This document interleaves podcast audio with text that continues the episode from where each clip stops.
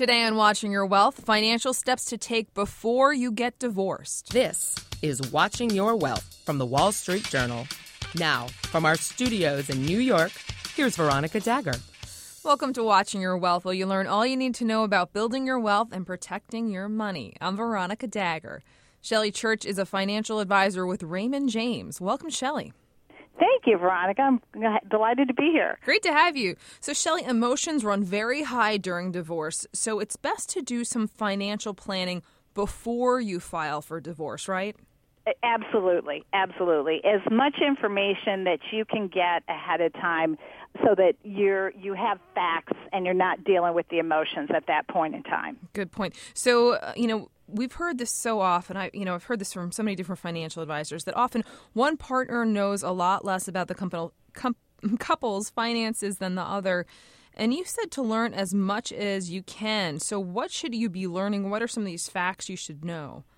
Well, I think the most important thing is that the the the person with the less information needs to start uh, pulling information together, whether it's copies of bank statements, copies of credit cards, uh, the statements for, they get for that. Um, obviously, tax returns will be very valuable. So, any financial information, of course, statements from their brokerage firm, uh, if they know where to find those, would be very valuable as well. And it's good to have those so you have a sense of what your assets and liabilities are, what your your debts are.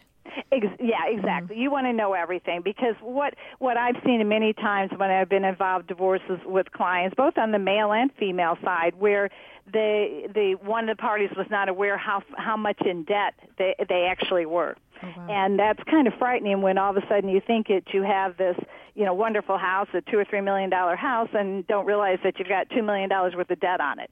And so that's pretty frightening when when those statistics start, you know, coming to the top, and people realize what his what their financial situation actually is. And that can hurt you during the divorce because you may end up with a lot less than you're expecting to get. Is that the yes, big concern? That's exactly right. Uh, why? Exactly right. Why are those tax returns so important? Getting a handle on well, those. Well, the tax return is probably the most valuable bit of information you can pull because from the tax return I, I can sit with a client and I can review and see uh, the amount of income that's coming in and where that income is coming from. We can see on there if there's capital gains, if something may have been sold, uh, if there's capital losses, if there's capital loss forward. So all of these things are very important for us to try to piece back the puzzle together what their financial situation actually is. And it's a great way to find supposed missing assets that say that, you know, where the other party says, well, there's, it's nothing there. And this way we can track it back and see that there at least was there at one point in time. Ah, very smart, very smart.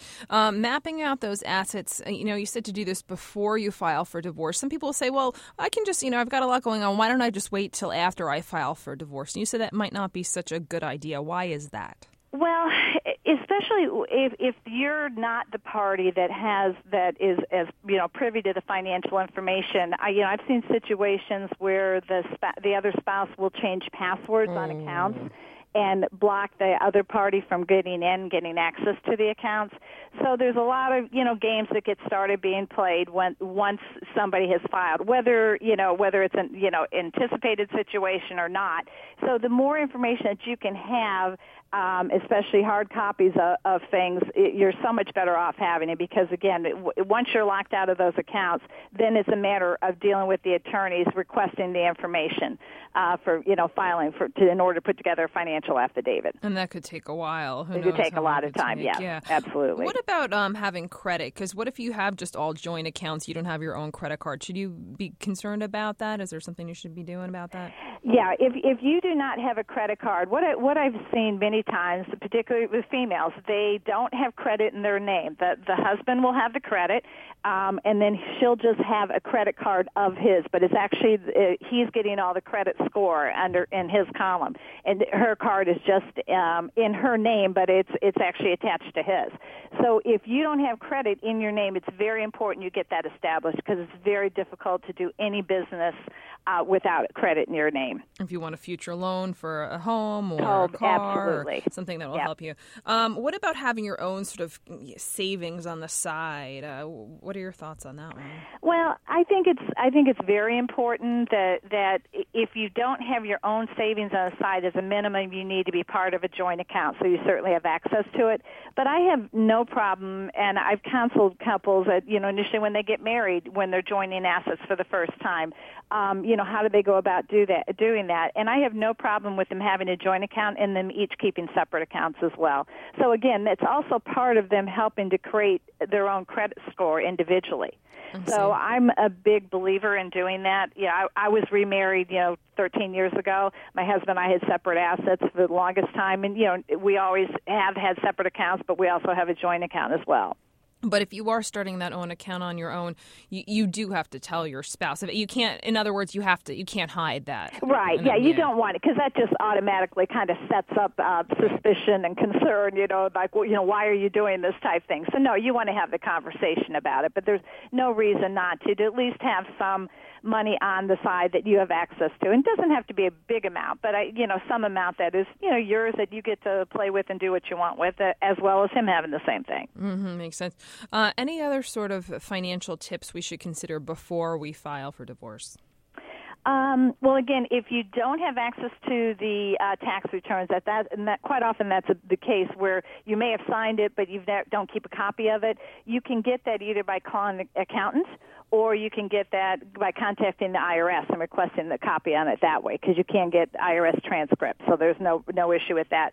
That to me is the most important thing. And then, of course, having statements from the brokerage firm um, and from your retirement account or, or your spouse's retirement account, having access to all of that is really important because you will need that information in putting the financial affidavit together. So to me, that all of that's really important. Is the more information, the better you are. Indeed, great tips. Thanks for joining us, Shelly.